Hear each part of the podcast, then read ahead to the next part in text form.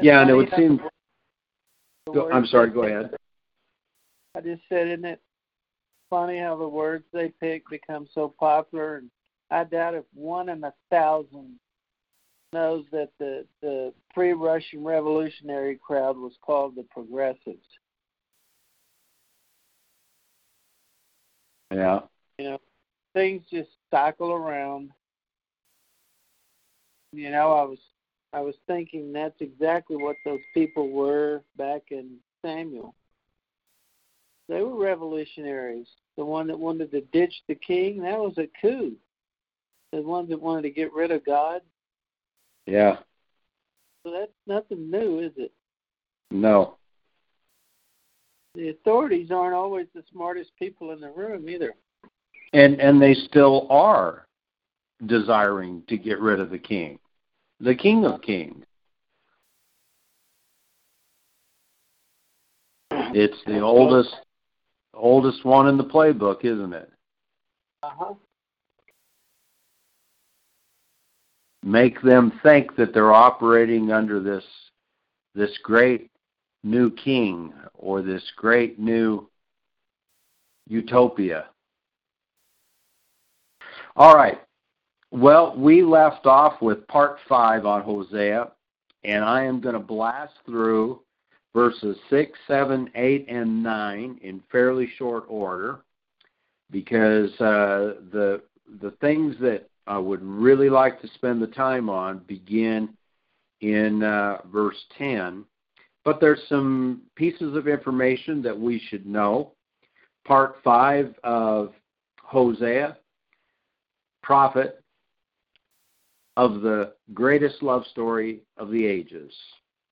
Here we go. We're going to read out of chapter 1 of Hosea and verse 5, uh, verse 6 is where we left off.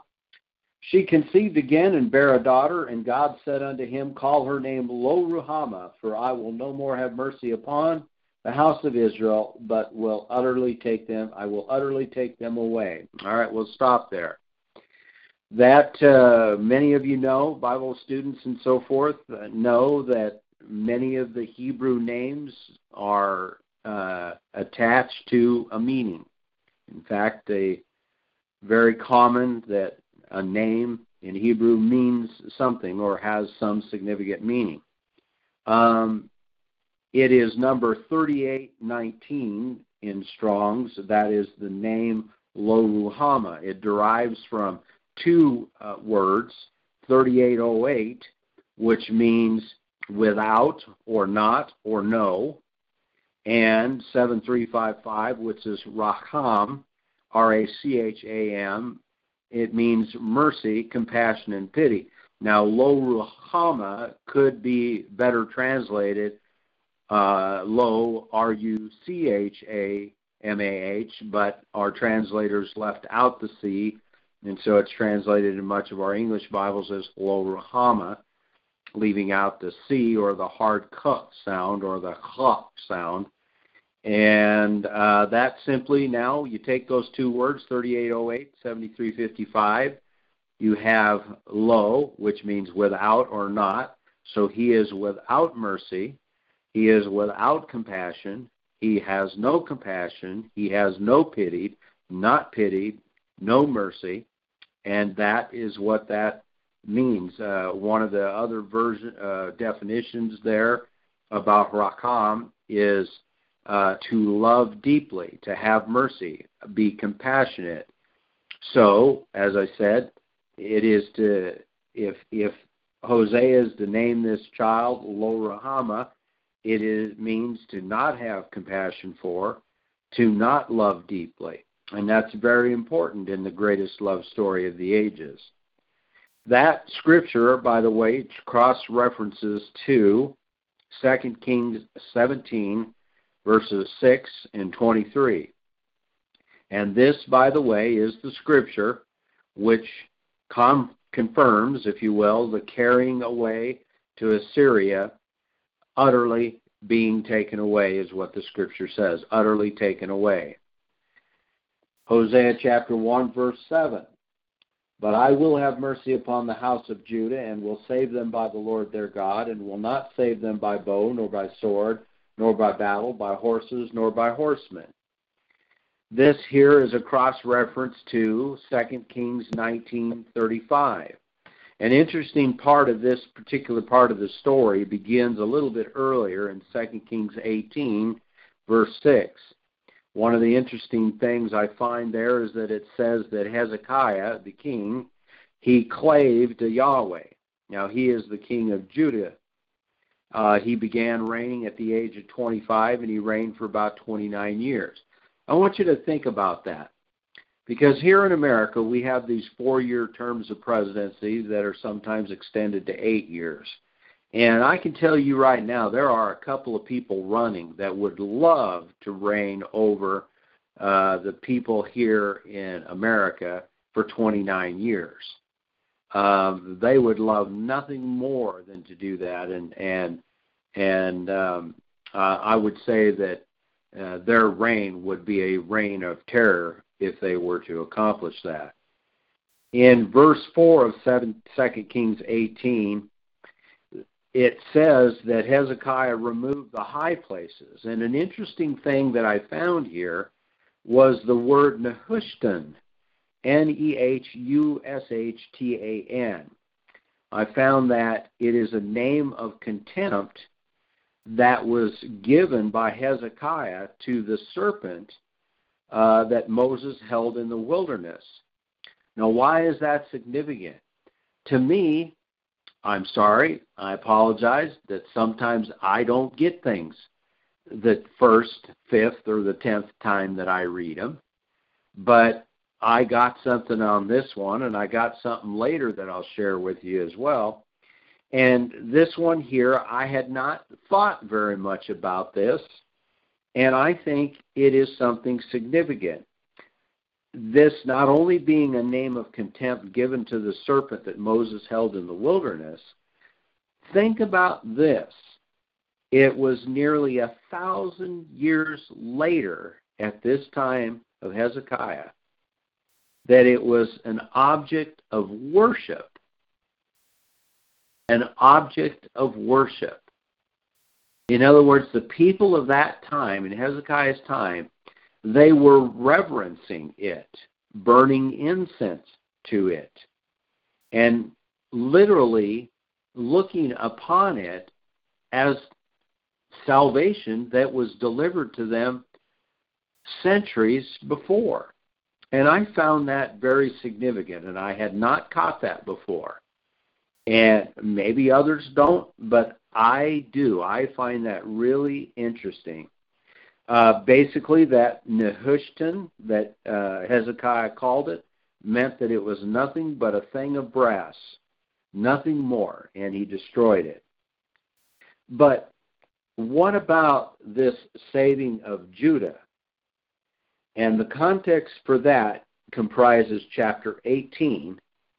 And I didn't want to go there for the sake of time, but it's important that those who are hearing this for the first time, having some concerns or issues with what they're hearing for the first time, or those of you that are trying repeatedly over your lives and your Christian walk to share this with others, they need to understand those stories, at least the context for them, and so forth. But anyhow, in chapter 18, the Assyrian king Shalmaneser he uh, lays tribute on Hezekiah, and he goes for more tribute and actually taunts him, that being Hezekiah, at Jerusalem to, to seek help from Egypt. Now, think of it in terms of today, where we would have a leader who would be seeking our demise or something and would encourage us after taunting us and telling us that you know, our weaponry is greater than yours, and we're going to come and destroy you. We are on the move, you know, whatever the rhetoric would be. And in this case here, when you think about having that tribute and then taunting, even in the face of that tribute, where Hezekiah had literally cut off the gold door handles in order to satisfy the tribute. And then you have the Shalmaneser going for more. And when God brings a vessel of destruction against his people, as he did with Shalmaneser, um, and that vessel of destruction seeks to go beyond the commission, God will have, generally speaking, uh, throughout the biblical record, he'll have something to say about that or something to do about that.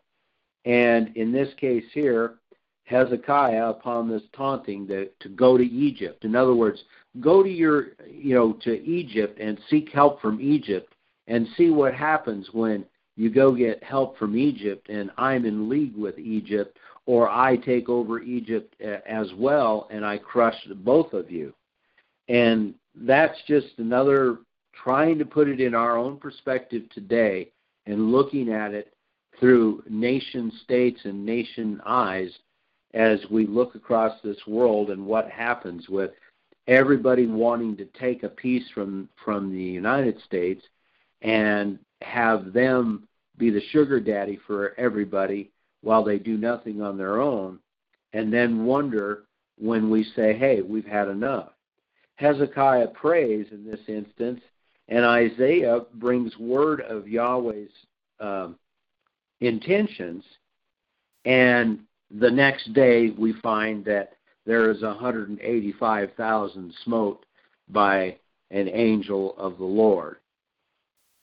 So he had mercy upon Judah. It's very important as we continue to convey these truths because I do believe this is the most important biblical story and biblical truth. I do believe that people do not know this. I believe that those of us who have come to this understanding come to the conclusions that the biblical record conveys concerning this great love story and the relationship God has with his people Israel. There can be no escaping how you feel about that and how you wish to respond and interact with our Creator from then on. So that's my take on it, and that's why I believe it's that important. But it is very important to understand that there was a clear distinction between what happened to Israel and what happened to Judah. I know you guys know this, and it's a little bit of old hat for you, but we're going to pull open some new stuff here that I think will help in our continued efforts to reach people with this truth this house of Israel and this house of Judah, as we know, different prophets, different prophecies were sent to both of these. But, but, this is where I have stopped myself and said, this is something I have been forgetting to say. In reading what we just read, which or I should say, in referring to what we would have just read had we gone to 2 Kings 18 and 2 Kings 19, as we have done in the past messages concerning the book of Hosea, we have shown the difference in the two houses, where the divisions occurred, and so forth. But there is no question, and this is where we have to put our foot down and be sure that we're making the point and driving the point home. These are physical flesh and blood tribes and distinctions. Amen? Could we get any clearer about that? Amen. All right. So we got an amen on that. Now, when she had uh, weaned Lo Ruhamah, chapter 1, verse 8 of Hosea, she conceived and bare a son. Then said God, Call his name Lo Ami, for you are not my people, and I will not be your God. I like to just call that Lo Am I, just because it helps me remember it. Because Lo am I. Verse 9 that lo mi or lo ami equals not my people. Number 3818, again, lo means not. Ami means people or nation, not my nation, not my people, not my nation Israel. You are not my people, Israel, and I will not be your God? Back again to that same question. Are these not flesh and blood? And I think this, again, is one of those times where it helps us to be able to say to people, look, are these not flesh and blood uh, tribes, flesh and blood peoples, the house of Israel, the house of Judah? Do they understand the distinction between the two tribes? Do they understand the divisions? And at that point, there should be nobody saying, No, I don't understand it. If they are genuine and sincere, if all they're going to do is say, Well, what does it matter? You say, Well, let's continue the thought process and we'll see if it doesn't matter. Because if they're not willing to do that, then it's kind of like the email I got that says, you know, um, I, I kid you not, in the email, it also said that I don't believe that Jesus was God. Now, that might come as a surprise to you that are fellowshipping here because I don't know where that could have come from because it seems to me that's all we talk about as as uh, um, the Redeemer being God in the flesh. So uh, it, it's again one of these things where somebody wants to disbelieve, disbelieve. So in the process of disbelieving, they do what the wicked do. And I'm not pointing a finger to that one and saying that one is wicked, but it is a lesson that we actually do learn from the wicked, and that is to accuse somebody of something that has no foundation or has no merit. And so in the sense that we we sit there and say, well, how can you say that about me, or how can you say that about the things that I have professed, or that the messages or the fellowships that you know we've done here, and say, you know, it's it's totally out of character and it's clearly untrue. You either must not be listening, or you are so blinded by your own will to believe what it is that you wish to believe that you're just not going to, you know, open your own mind to, you know, engage and actually see the truth. So, Doug, isn't that the exact definition of an antichrist? It actually is, and I'm glad you said that. Go ahead. Has come in the flesh. So he identified himself. He absolutely did, didn't he? And what I had actually done this past week, I did not do any more study in Hosea. In fact, because of the allegation that was railed against me, I began to sit down and I have poured over Scripture for the last week and a half, um, developing my, you know, my thoughts for what will become something that perhaps I'll share here on fellowship or I'll just put together a, a message, uh, whether it's one or two or more. It, it, there clearly is enough that it would take more than just you know 40 or 50 minutes. And and this is the problem. So many that we speak to, we find are just like the world, and that is they operate off of soundbite Christianity. They will not sit down and carry a thought through with you. They won't even engage in reasonable dialect with you, you know, over an email interchange, which I would prefer not to.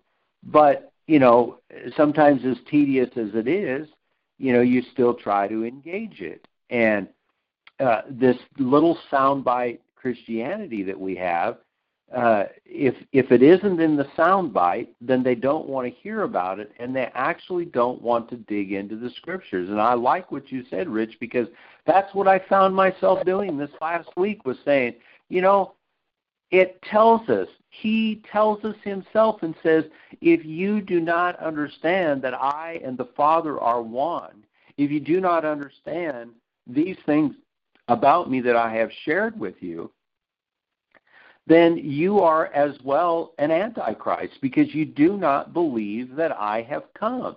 But then they say, well, wait a minute. I believe, but wait a minute, I say. If you believe, then why did you tell me that I don't believe? Because I definitely believe. And I can back up my belief in a foundation of biblical truths and biblical record.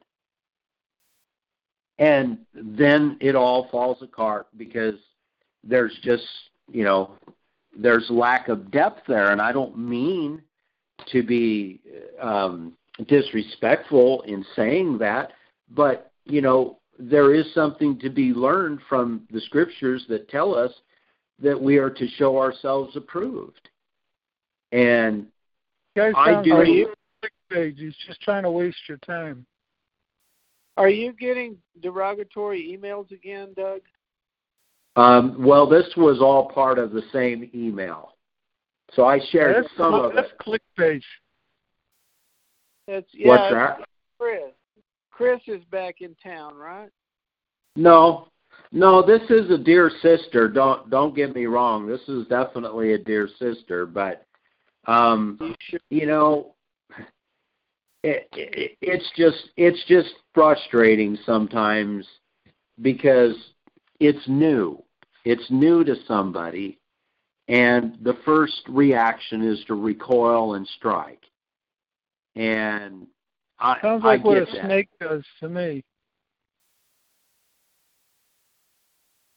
Well, you know who it is then, right? Yes, I do know who it is. Right. Okay.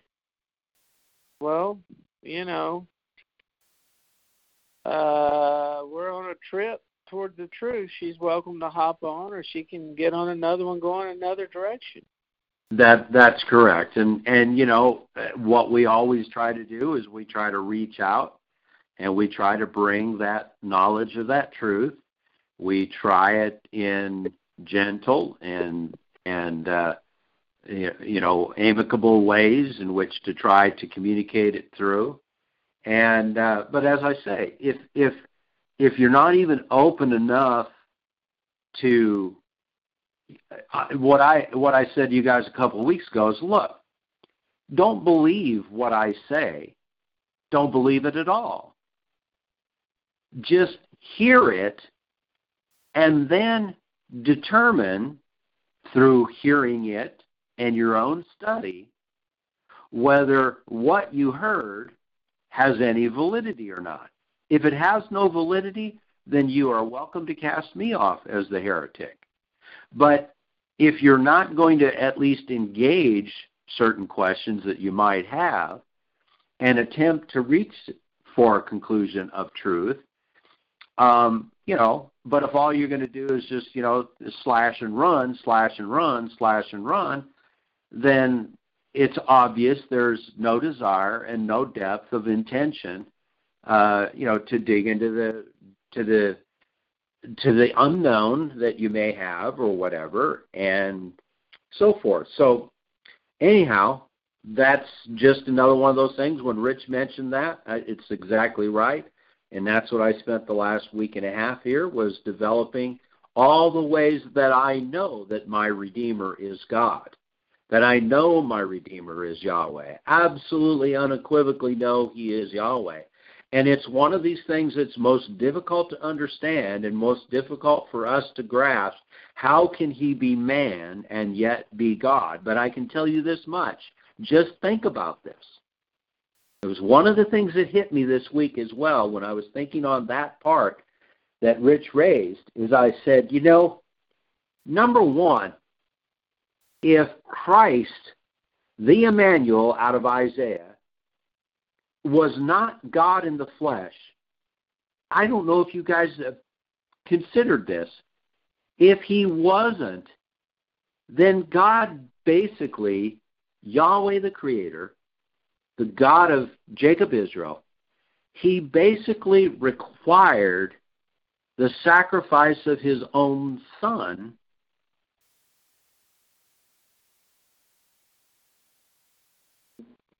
if he's not God in the flesh, he's a liar. Exactly.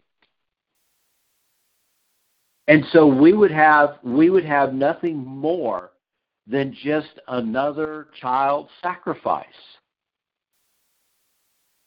But it was not a child sacrificed. He was indeed flesh.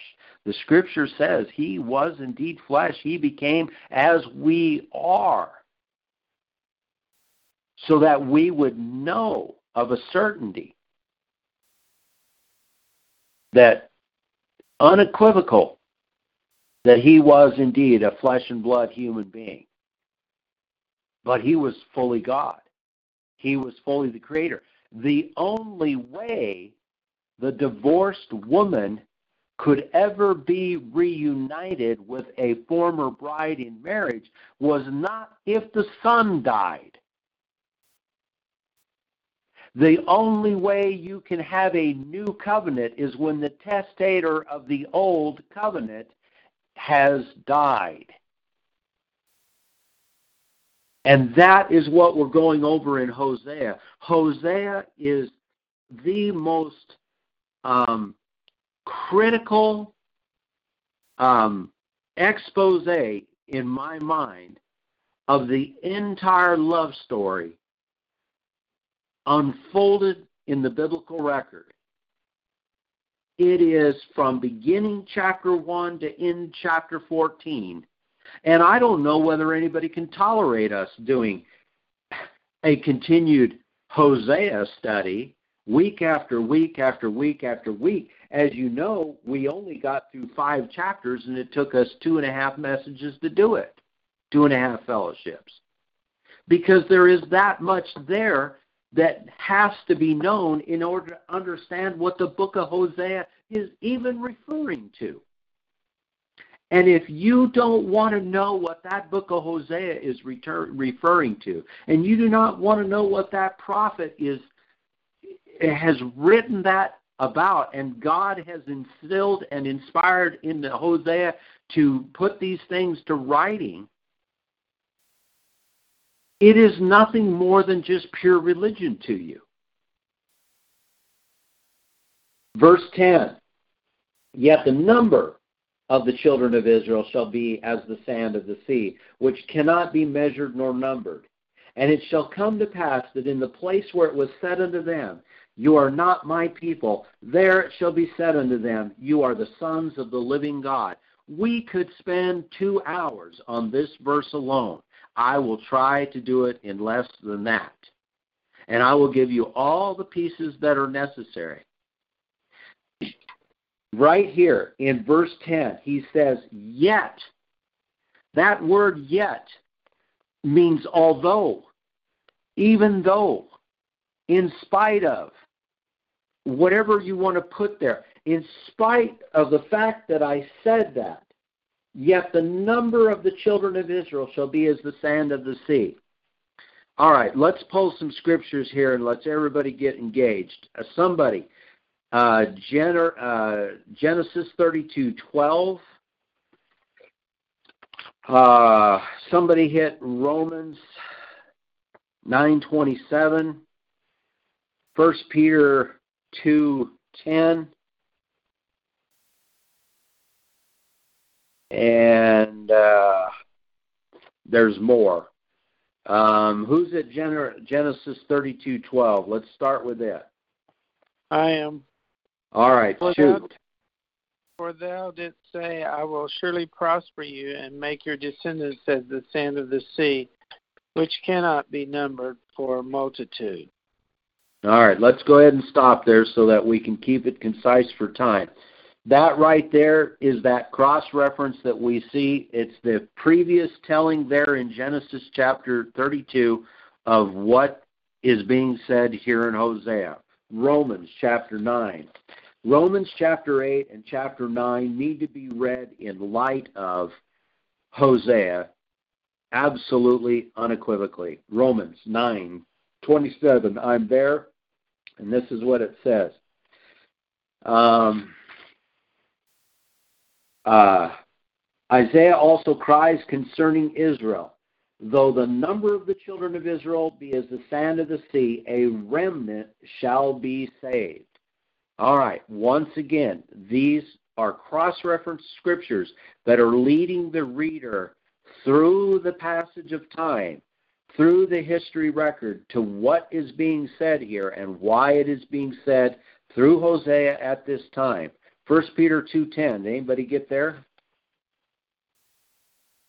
All right, I am at uh, I do? Go too far?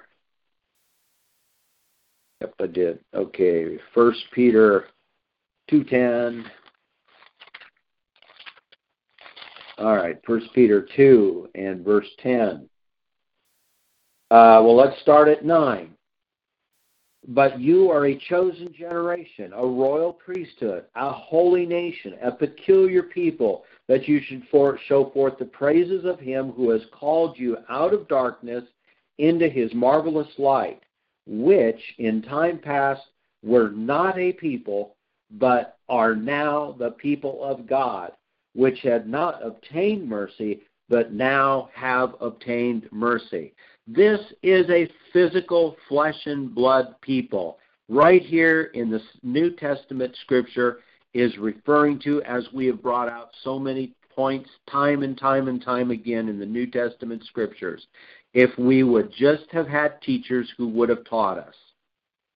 This is a clear reference to this very thing being said in Hosea. Although I said that, I mean it. He says, Although the number of the children of Israel shall be as the sand of the sea, which cannot be measured nor numbered. And here we are in the New Testament, where Peter is saying, You are that chosen generation. And there are a number of cross references. Jeremiah, I'm sorry, I could use my eyeglass again.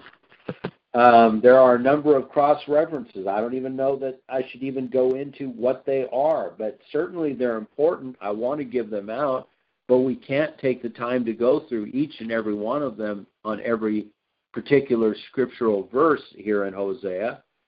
Um, and uh, I got, let's see, I have Exodus 19, 5 and 6, Revelation 1, 6 and 5, 10.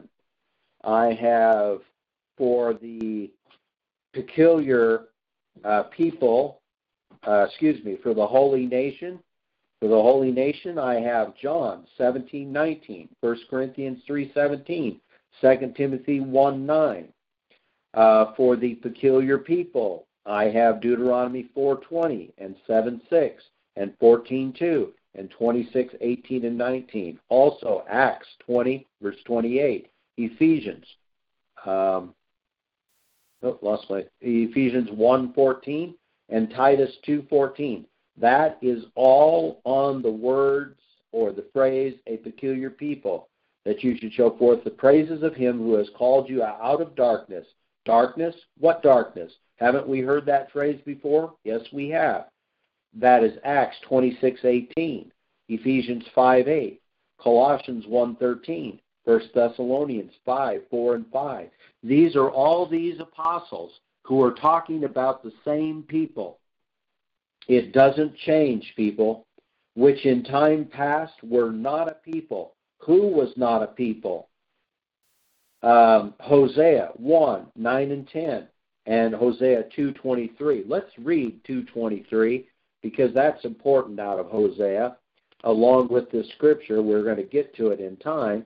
And I will sow her unto me in the earth, and I will, will have mercy upon her, that had not obtained mercy. I will say to them which were not my people, Thou art my people, and they shall say, Thou art my God. And what else do we have? That's it basically for uh, uh, First Peter chapter one, two, nine, and ten, which was a cross reference uh, for us in Hosea one verse 10. All right, now, we know, in fact, while you're in Romans, I'm going to go back to verse 25 and 6 in chapter 9. In chapter 9, verse 25, it says, as he says also in Hosea.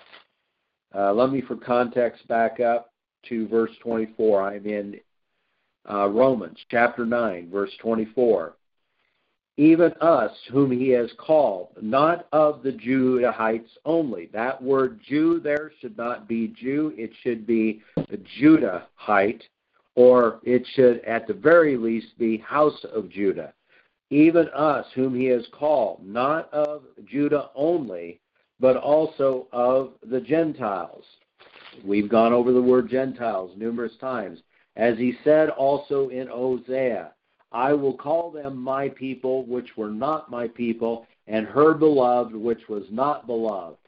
And it shall come to pass that in the place where it was said unto them, You are not my people, there it shall be called, there shall they be called, the children of the living God. Uh, Isaiah also cries concerning Israel, though the number of the children of Israel be as the sand of the sea, a remnant shall be saved it's very, very important that, you know, I know that we've had this with other people in the past, and sometimes we like to say, well, you know, they just don't want to hear it. Um, but I don't believe that's true. I I understand how we might feel that way that that they're not being called. But I do believe the scripture tells us also that if they had been told these things, they would repent. And I think this is where we're at in our country and our people all over the world, basically, is they're so inundated by the Antichrist, and the Antichrist is so firmly ensconced in their seats of worship, their houses of worship, their uh, centers of law and justice, that it, it has it has permeated their mind to such a degree that they are almost helpless to be able to uh, rid themselves and extricate themselves from the chains of bondage which has come upon them by this false teaching. And anyhow, so First Peter one, uh, two, ten, and so forth. There's a number of scriptures that also cross reference there. We've got John 1:12, 1 John 3:1, uh, Isaiah 56:5, Romans 8:15, Galatians 3:26. Let's go to a few of them. Somebody grab Isaiah 56:5. I'm in Romans. I'll flip back to 8:15, Galatians 3:26, and 2 Peter 1:4, and then we'll wrap it up with uh, 1 John 3:1. I'll grab 1 John 3 1 since I'm back here in Romans. I'll give Romans eight fifteen, and then somebody else can go as soon as they're ready. Here's I'll get Second Peter. All right. Um, I, I'm in Ro- Romans eight fifteen. For you have not received the spirit of bondage again to fear, but to have received the spirit of adoption, whereby we cry, Abba, Father. Well, whose father are we to cry unto? And if this father that we cry unto was the one who once divorced Israel, then if he's going to bring them back to them, there has to be a pathway to do that. The testator must die. Go ahead on Isaiah. Isaiah 56 5. Even unto them I will give mine house and within my walls a place and a name better than that of the sons and of the daughters. I will give them an everlasting name that they shall not be put out. Yeah, he's telling right there in Isaiah that he's going to give them an everlasting name. It says, You were not called my people if they were called Israel, which means uh, God with us. Um, let's see, Israel was uh, um, Jacob's name was changed to Israel. Uh, wrestles with God, uh, but it was more than just wrestles with God. Prevails. That's the word I was looking for. Prevails with God. So, or walks with God. So, if these Israelites called by that name, the husband's name, Yahweh, walks with Yahweh, then now they're going to have to be called by another name, just as as um, uh, Rich read us out of Isaiah 56 5. Galatians 3.26, who's got it? I got it. For you are all sons of God through the faith in Christ Jesus. For Yeah. all of you who were baptized into Christ have clothed yourself with Christ. You know, we might as well read 329. Uh, I think it was 321 or 9, or am I thinking of uh, Acts? 328. If there is neither Jew nor Greek, there is neither slave nor free man, there is neither male nor female, for you are all one in Christ. I'm sure that's a mistranslation of Jew. Oh, yeah, absolutely. It's a mistranslation. So now we're not saying, for those that you would hear this, we're not saying it's a mistranslation just because it doesn't fit with something that we're trying to tell you is truth. We're saying it's mistranslation because it uses words that we do not understand the definitions for predominantly in the Christian world. Jew nor Greek simply meaning no Judahite, no Judah, no Israelite, no Greek, no bond, no free. We are all one in Christ Jesus through that death, burial, and resurrection of him, Israel being brought together with Judah, reunited under one head, one king, one leader. That's what we're saying. It's not as if we just don't agree with a translation, and so therefore, well, Shazam, just agree with this. No, it follows the biblical record. And understanding the term Gentile simply means nation. Understanding that on nearly every instance translated in the New Testament, the word Jew should be either correctly translated Judah or Judean, meaning of the geographical location of Judea. And we've gone over this in number of uh, messages in the past. Go ahead, Jeremiah, 2 Peter 1 4. I think you said. Hey, Doug. Doug, let me read 29 before we leave.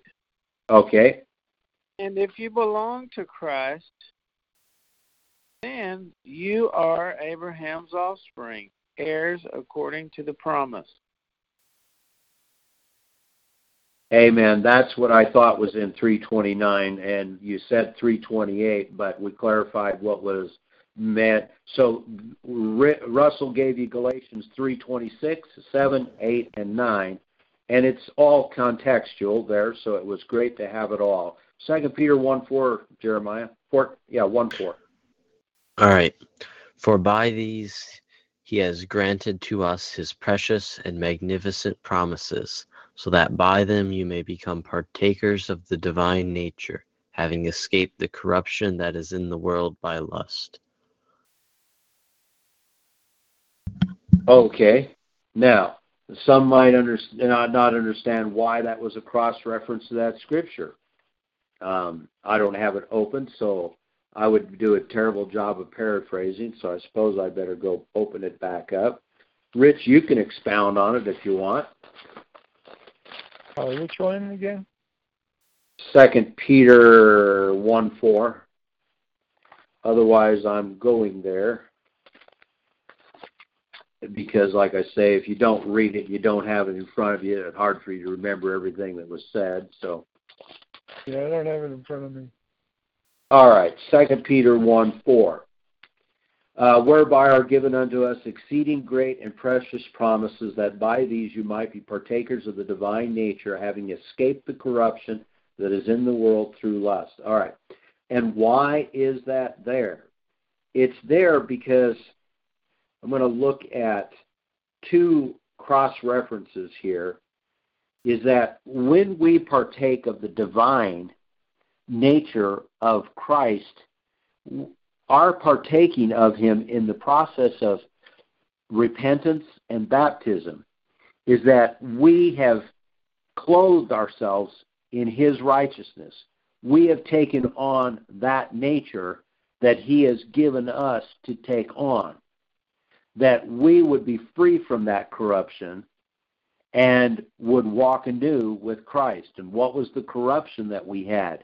We were cast off as Israelites if we all knew which of us were Judah and which of us were Israelites, then one would say uh, it, us as Judah being brought back with him, or Israel as being brought back with him, bound together, even though one was divorced and one was not.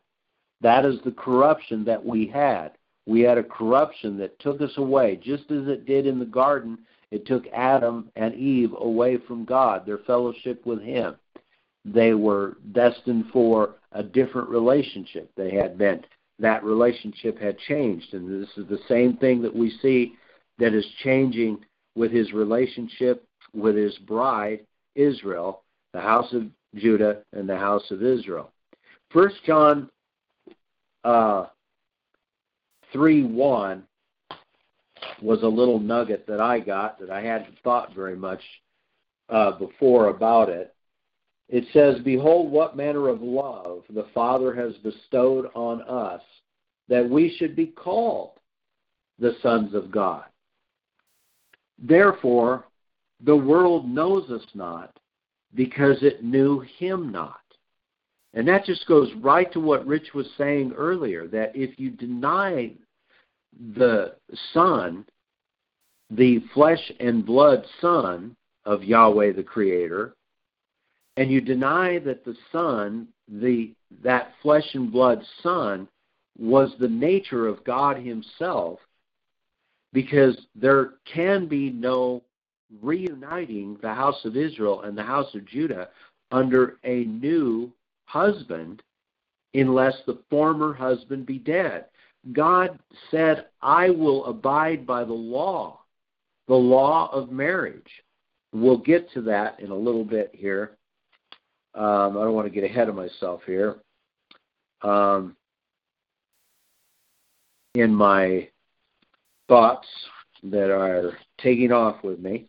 All right, so now, actually, that's about where I was going to go. Uh, a couple of you go to Deuteronomy chapter 29. I'll set somebody up on 10 to 13 and somebody up on 14 to 15.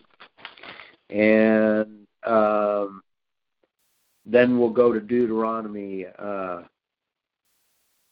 uh, I thought, it, yeah, Deuteronomy 29. Yeah, it is. Okay. All right, it's all in Deuteronomy 29. So somebody want to go to Deuteronomy 29, we're going to take a little walk back through history here because that's about where my thoughts were taking me, and it looks like in my notes that's about where I want to go. Uh, so we're going to take a little brief uh, historical walk through the history then.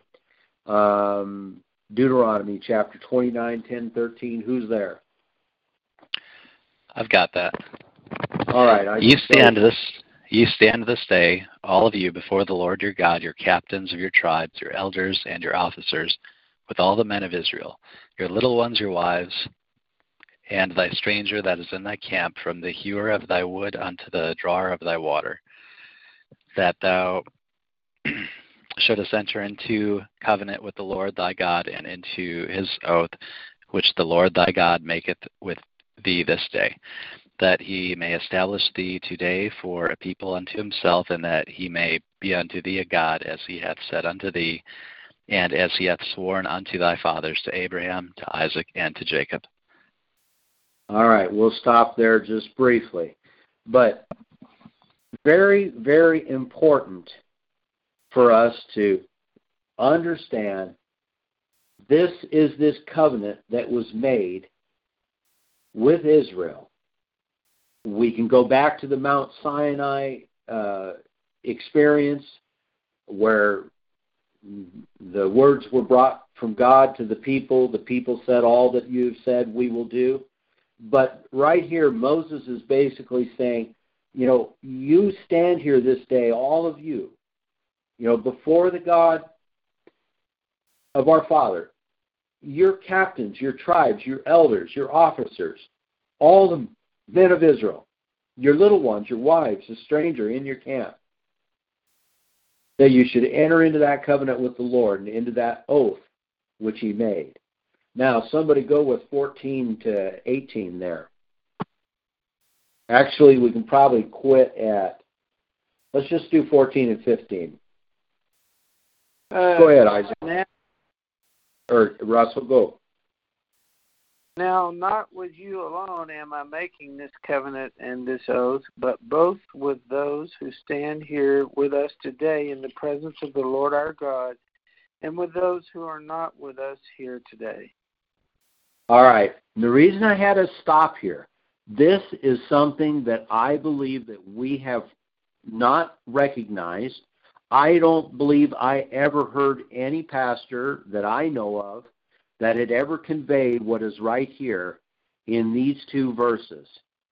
And I missed it for a number of years. And maybe Rich could correct me, maybe he heard it somewhere. But think of what is being said here. He says, Neither with you only do I make this covenant and this oath. Okay, I think we need to pay attention here, don't we? Because he said, I'm not making this covenant with just you that are here today. So I might want to have my ears perked up and say, gee, who is he going to make it with, if not with just these here today? And he tells us right in 15. But he says, but with him that stands here with us this day before the Lord our God, and also with him that is not here with us this day. Isn't that an important piece do you understand what I'm saying about how I believe we have missed the criticalness of that particular piece? Yep. Yeah, I've never noticed that one before either. I am so glad to hear you say that because I didn't either. And when I was cross referenced back to that from where we were in those scriptures, uh, that Hosea 1:10 led us to, and I went back and started to read that in Deuteronomy 29:4-15. It it's just like you you just I have heard other people do messages. I have heard Pastor Peters. I've heard him, you know, convey things that he's conveyed from Hosea, but I never had this one here in Deuteronomy chapter 29, 15 jump out at me and smack me upside the head the way it did here a few weeks ago. Neither with you only do I make says posterity. Exactly, but with him that stands here with us this day, and also with him that is not here with us this day. Well, then, what does that mean? You That's see, our posterity. Yes, that's exactly right. And you know what? That cross references us to Jeremiah chapter 31, verses 31 to 33. And somebody grab Hebrews chapter 8, 7 to 8. Because that is how important it is. He says, I have not just made this covenant today with these that are here, I have made it, and as I say, the scripture cross references us to Jeremiah chapter 31, verses 31 to 33. I'm going to go there now. Jeremiah, the whole book of Jeremiah, is a prophecy, or it, it conveys basically the everlasting love that Yahweh has with the whole house of Israel. And the whole chapter needs to be read for the proper context, but I can't take the time that we just go through the whole chapter of 31. We'll read that on our own and we'll come back to the table next week or something with anything additional that we glean from it. But, you know, he is weeping through Jeremiah for the wife of his youth. He's thinking back at the time when he had them for 40 years in the wilderness and he took care of every single need that they had. And I got to tell you, man, when you know that you have taken care of a wife's every need and for all the supplications of her desires and so forth, and you you've got to feel this same love that God had. He, you know, and his weeping for her when she turns. So we can't go to the whole thing, but we were cross-referenced to chapter 31, verses 34. And I know that all of us here fellowshipping know this very well. But when we get these, that's why I'm trying to get us to actually cross-reference people to it and take them. We cannot read this Bible the way that people want to read the Bible and how it's been for so many years. Verse 31 of chapter 31, Jeremiah. Behold, the days come, says the Lord, that I will make a new covenant with the house of Israel and with the house of Judah. So, what are we talking about here? We're talking about in Deuteronomy uh, 29:15. He's talking about a people, somebody that this covenant was going to made, be made with, not only with those there, but somewhere else with them also. And where did it take us? Takes us to these people where there's going to be a new covenant. God already knew in his infinite wisdom what was going to happen. He already knew in his infinite wisdom how he was going to redeem them and buy them back. 31. The house of Israel and with the house of Judah, not according to the covenant that I made with their fathers in the day that I took them by the hand to bring them out of the land of Egypt, which my covenant they broke, although I was a husband unto them, says the Lord. But this shall be the covenant that I will make with the house of Israel after those days, says the Lord. I will put my law in their inward parts, and I write it in their hearts, and I will be their God, and they shall be my people. Now, that right there is another tool that we have with these people. If God says He is going to write the law on their heart, is it not a law covenant?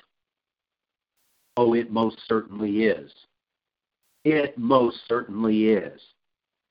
If he's going to make this new covenant, if this is if he made this covenant there in Deuteronomy 29:15 with those that are referenced and cross-referenced in that scripture to Jeremiah 31:34, and that's a new covenant that's going to cross-reference us to Hebrews 8, 7, and 8, which we're going to go to. If he is making that covenant with those people, and he says he's going to write their law upon their hearts, then it's a law covenant, ladies and gentlemen. No two ways about it. But this shall be the covenant that I will make with the house of Israel after those days, says the Lord. I will put my law in their inward parts, write it in their hearts, and I will be their God, and they shall be my people. They shall teach no more every man his neighbor and, every man his brother, saying, Know the Lord, for they shall know all know me, from the least of them unto the greatest of them, says the Lord. For I will forgive their iniquity, and I will remember their sin no more. Hebrews 8, 7 and 8. Who's got it? Hebrews. I am in 5. I'm in 7. I am there. And it says, For if the first covenant, for if that first covenant had been faultless, then should there be no place have been sought for the second. For finding fault with them, he says, Behold, the days come, says the Lord, when I will make a new covenant with the house of Israel and with the house of Judah and I had 8, 7 to 8 as the cross reference there. So once again, Hosea 1:10 is telling us those same people in Deuteronomy chapter 29 are the same people in Jeremiah 31:34 and are the same people in the New Testament Hebrews book of uh, Hebrews chapter 8 verses 7 and 8 the same people these are a flesh and blood physical people known as the house of Israel and the house of Judah. There is no escaping it, there is no denying it. We cannot let people get away with it anymore. It is time for those of us who are grounded in this truth to continue to pound this truth so that those that God is calling will actually have the words of truth. Now, some might say, well, Doug, it says, it says in 31, 34, you're not going to have to teach this anymore. They will know me from the latest, greatest to the least. So either they know me or they don't. They either know him or they don't, Doug. And you know, I don't really have a strong argument to put up against that. The only argument that I've given in the past is that the scripture tells us that if my people had been taught my ways and my laws, they would have repented and turned from their ways. And that is the story of this love story. His people were not taught, even though the prophets came and attempted to teach. The leaders, the elders who were supposed to, did not. So that's my only answer. Two. Is the blood hands? Uh, say again, Russell. That is the blood on their hands? Yeah, that's a good point because that would probably be the best answer. Uh, you probably raised it. Is that we are told that we are supposed, to, if we see the sword coming, which is the wickedness, the, if we see the um, the the hand of um, um, what, what do I want to call it? The hand of correction if we see the rod of correction coming, or if we see uh, the sword coming, which is um, wickedness and so forth, and we don't give them warning about it, then the blood is required at our hand. So this is the reason why that we proclaim it because we know these principles of God. It is something that we are supposed to do. It is something that we are told and admonished and instruct because we ourselves don't want to fall because we have been led away by someone who has, you know, told us something different or told us that, you know, uh, this God of creation is, you know, some some mythical you know idea or something. So yeah i i think that's a very good foundation to to base it off of as well. So the promise of the new covenant with the house of israel the house of judah named specifically not according to that which was made with the fathers which is a direct relationship he keeps putting little nuggets and little clues in there that says hey if i'm going to tell you it's a new covenant not according to something else and he tells you by those that I led by the hand out of Egypt, it's telling you those people are one and the same. A new covenant written on our hearts. Hebrews 8, 7, and 8. We just went over it. We can't, as I say, we've got to get this down. Now, there's some very important cross references here as well with the house of Israel and the house of Judah here at Hebrews 8, 7, and 8. Um, as I said, read on our own Jeremiah, all of Jeremiah 31, but not only Jeremiah 31, but Ezekiel 37. Ezekiel 37 is fundamentally related and is a critical piece. I have uh, Micah chapter 5, verse 8, and John 10 and verses 14 to 16. But getting this down because we really can't any any longer connect let anybody connect themselves with this quote Judeo-Christian connotation. Because if you love them, just as Rich said earlier, he said, if you don't know me, then you're not mine. If you do not confess that I am he, you are not mine. And if they are connecting themselves in this quote Judeo Christian connotation, if you love them, they're wrong. God makes a specific voice. Huh? His sheep know his voice. Amen.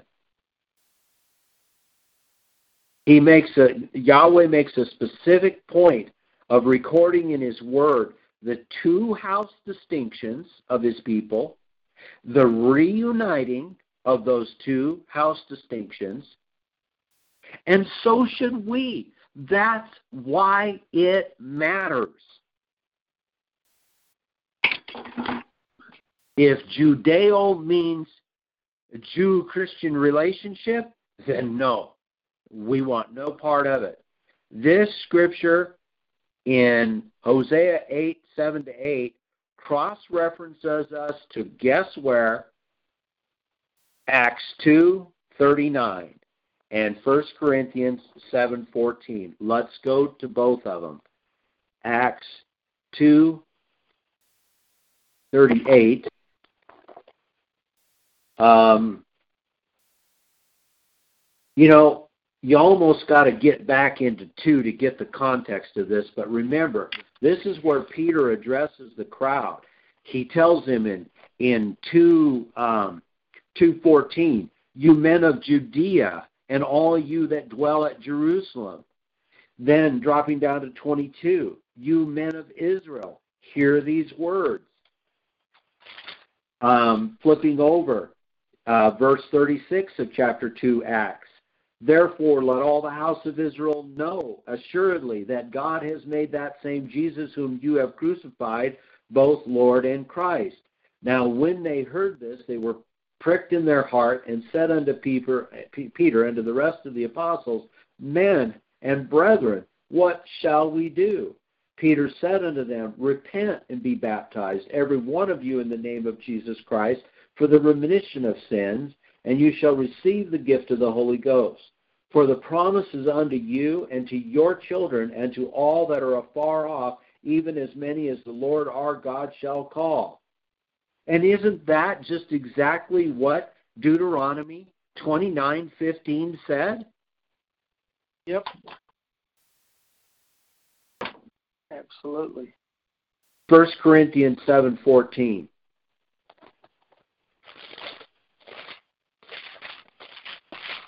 All right, I'm there. Uh, for the unbelieving husband, this is so important.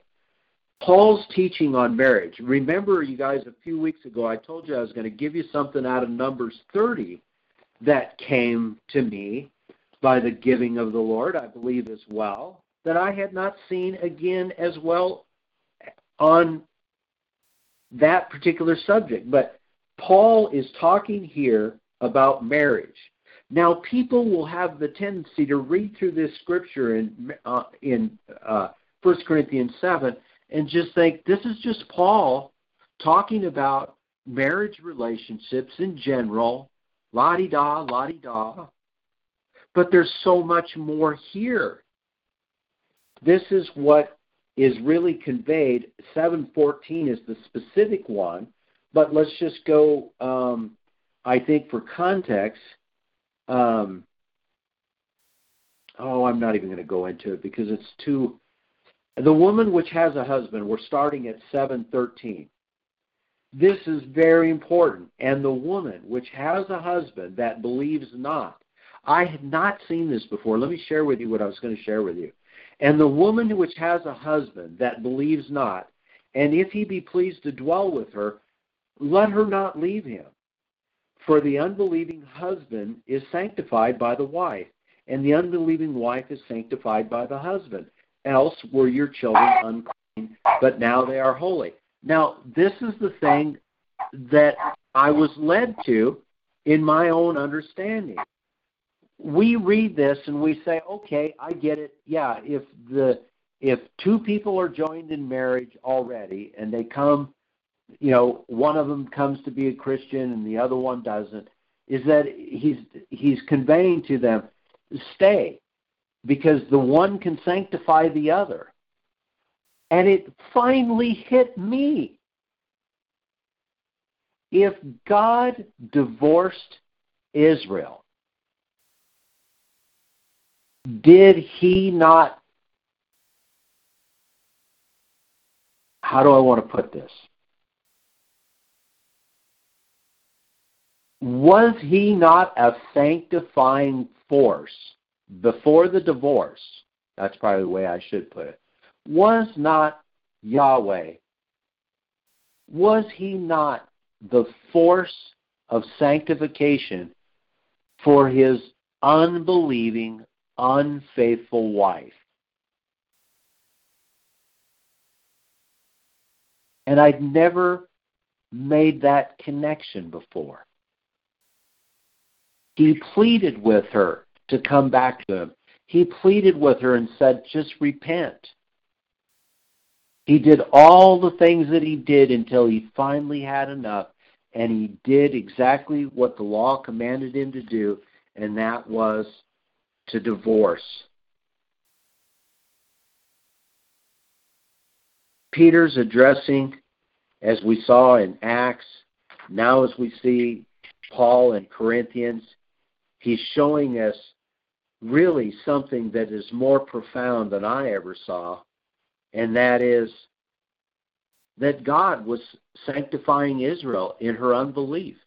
He remained with her, and he remained with her, and he remained with her, and he remained with her, and pleaded and pleaded with the most compassion and loving appeals.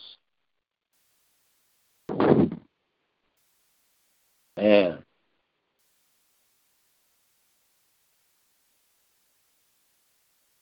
it's sort of like, sort of like walking down a bad street with a protection, like a gun, you know, or an umbrella over the whole nation. Uh, so it's it's sort of like um, an insurance policy, or just protection. I guess is the best word. Yeah, and you know when you think about Peter in first cha- uh, in uh, Acts two thirty eight, you see when he says when they say, "What shall we do?" what news or what information have they just received? That that's a, a critical piece to to us. What news and what piece of information had they? It's almost like us right now that we say to people today is that there's more to this than this, and that's what Peter was saying. Repent it was it was the most profound news and information that they had ever received. Israelites and Judeans of Judah dwelling at Jerusalem had just crucified Christ. And we as his people crucify him daily when we continue to operate outside of his will, outside of his commission, outside of the command, outside of the laws given for us they could repent, he said, and be baptized and brought back into the covenant. And that's what I see that we're missing here is that we can repent. We can be brought back understanding this news just the way they were in that day when he says to them, You and your children and all that are far off it was the greatest piece of information. They're unequivocally Israelites, which are to repent, be baptized in the name of Christ. And how can the church world remain ignorant and teach that these are just spiritualized Gentiles or a spiritualized church? It's unfathomable. He says that scripture in 239, by the way, it cross references where it talks about to your children, it cross references to 325 of Acts, and this is what it says You are the children of the prophets. You are the children of the prophets and of the covenant which God made with our fathers. See, that's why it's so aggravating when we have somebody say, What does it matter? Are you kidding me? What does it matter? Peter in Acts 3:25 says you are the children of the prophets and of the covenant which God made with our fathers saying unto Abraham and in thy seed shall all the kindreds of the earth be blessed. This is that gospel message of the news of God's recovenanting, remarrying because of the death of Yahweh. You know, Doug, it's like your name's on the contract. Your name's on the contract. You are a recipient. You are a recipient, even though the testator died. He had the foresight to write you into a new testament of the future. And that same New Testament and New Covenant of the future was with Himself because I guarantee you, unless the testator be dead, unless the husband be dead, she is not free from the law to be remarried or reunited with another certainly not reunited with her former husband in marriage because that would defile the land. We go all the way back to Deuteronomy again to read that. This mishmash of churchianity that we have today, it cannot be as productive as the simple message that Peter conveyed here that caused 3,000 souls to repent and be baptized. That was the information they were given.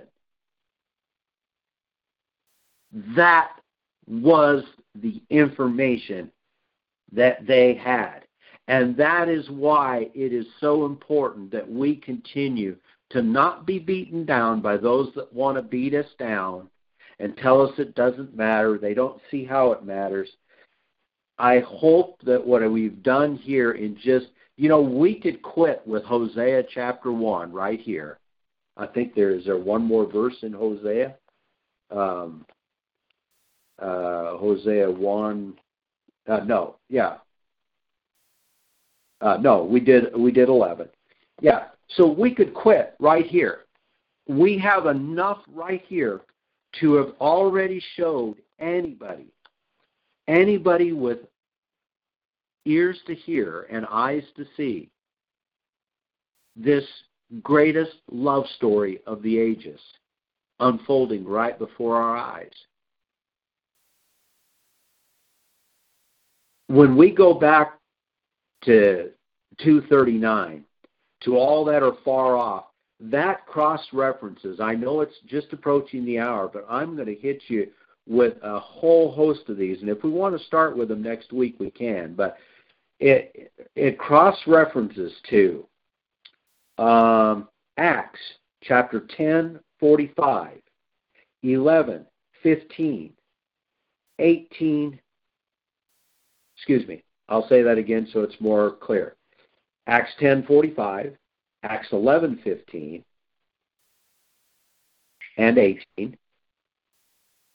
Acts 14:27, Acts 15:38, or excuse me, Acts 15, 3, 8, and 14, and also to Galatians 3:14, that the blessings of Abraham might come upon the Gentiles, which means nations. In fact, in the Greek, it's goyim through Jesus Christ that we might receive the promise of the Spirit through faith Gentiles in Hebrew, usually in the plural, is goyim, and at all times in the Old Testament and the New Testament simply means people or nations, not non Jews, as we've repeated so many times. If you will take your Bible, don't take my word for it, look up the word Gentile in a Greek concordance and a Hebrew concordance, and you will find, yes, sometimes they say it refers to heathen. Well, what was Israel if not heathen? But it does not simply mean non Jew. You might have to be careful what you're cross referencing in with some of the new translations again.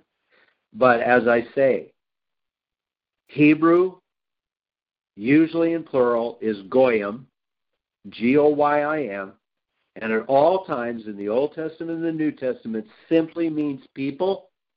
So, in other words, you'd read Gentiles, the people, Gentiles, the nations, not non Jews, as we have heard from the pulpits repeatedly. So that my friend, was two nuggets, and I didn't even get to Numbers 30 yet. Somebody's going to have to remind me to bring that out. But that the, those three things, just in this study of Hosea, I felt real, um, real gifts, real nuggets. That one in 29, Deuteronomy 29, and um, I forget what the other one was now already, but uh, uh, I guess I'm just not thinking of trying to get my mind going toward closing out here. But um, very, very, very, very insightful to me. Very um, encouraging for me as I continue to talk to people about it. To be able to share that verse in 29:15, uh, it was just just praise Yahweh for having having given it to me. Because as I said, I never heard Pastor Peters that I can recall, and that's not saying that somebody has never brought it out. I just hadn't heard it, and I just hadn't I hadn't even marked it in my Bible, but it is marked there now. I guarantee it. And um, so, anyhow, that's part five of Hosea, prophet, to the greatest love story of the ages. Well, I think we could safely call it the love story. Yeah, it is the love story of the ages. Uh huh. Well, I'd like to thank God for taking care for being with each one of us, and especially myself, as I'm a witness. My one of my knees was really giving me fits, and I I thought, man, am I ever going to be able to walk again without pain? And lo and behold, I think the Lord restored my health because I asked Him to. Hallelujah. Today, I was I was able to walk several miles, and nothing like it had been before. So, I'd like to thank you, God, for that. And that's my thank you prayer tonight for that, as well as the ability to meet together and pursue your will, Father. Thank you for that privilege. It is a privilege. We're not guaranteed. And Lord, we know all things can change instantly. We know that. So we're very thankful for what we have now. We don't take it for granted. We thank you for it. Again, Lord, we say thank you. Jesus, in your holy name. Hallelujah. Heavenly Father, I do also give thanks and praise and glory to you for for the honor and the privilege that you give us to be called your sons. Father, I do pray for health as well. Um, Father, we know a dear sister that has been battling something that we we trust and we count on your protection that it not be this latest virus that has come from the east, Father. And we're just uh, continuing to pray for her. Pray that everybody keep Roxanne in your prayers and that he continue to work uh, in her body to take this away. It is something that she has not felt at all before. It is uh, it is next to, um, as it's being described, it's next. It's it's so severe that it makes you wish that you were no longer amongst the living. And our prayers have been that it is not it is just a severe, severe um, virus, and that as I got a text before we went on the air here that she is doing remarkably better than she was yesterday. So I'm going to continue to keep that in prayer, asking that you, Father, will continue to hedge her about with a thorn of protection and to reach in and touch every cell structure in the body that is necessary to be uh, taken and dealt with to rid this body of the virus. And, Father, for all of your people, wherever they are, that are being plagued with this, we pray, Father, for your protection around them. Let it not come anywhere near them. And those that have happened to get onto it, Father, let them be a speedy recovery, that it confound the the people, uh, the doctors and the physicians, that they be just confounded in their shoes, not knowing how to answer it. Because, Father, in this day, there's no doubt in my mind that we need your protection more than ever because we have no idea what kind of biologics and biological agents and so forth that have been tampered with and have been concocted uh, because they love they love to control humanity and they love to reject you. So Father, I pray for massive massive protection. Father, I pray for Jason I pray, Father, that people will go to his Buffalo Bartlett uh, site and um, contribute so that he has needed resources and funds to carry on his journey. Father, he was slowed down in Tennessee. I know that the terrain is plaguing him, and I pray for his health and his divine protection as he continues on in his journey. And it, to reach Washington, D.C., in hopes that the elders of Israel in Washington, D.C., will actually have something to say about the genocide that's happening in another country, and specifically withholding hundreds and hundreds of millions of dollars that is going to a country that continues to practice this um, while they while they claim to be um, racially not uh, uh, motivated. So, Father, those are my prayers. I pray these things in the blessed holy name of your Son, thanking you for the answer to these prayers, lifting all these men up and their wives and their families as well. Amen. Amen. Uh, and we turn this plague back on those that created it. Lord God, let that plague come to the doors of those people that are out to kill, steal, and destroy. Lord, they have no protection against you. Just turn it right back on them. Let their wives be widows. Let their children be orphans. Let them beg in the streets and be no more. Let the genocide that's meant for us be put back on them. Let the plagues hit their doors, take their firstborn, take them all. Lord God, those that hate you and hate us, let your wrath fall down upon them. In the name of our King Jesus protect and heal our own people. In Jesus' name we pray. Amen. Amen. Amen. Amen. All right, brethren. Good uh, being with you. I hope it was enjoyable, and and uh, we'll see you all here next week. Good night, guys. All right. Good night. Good night.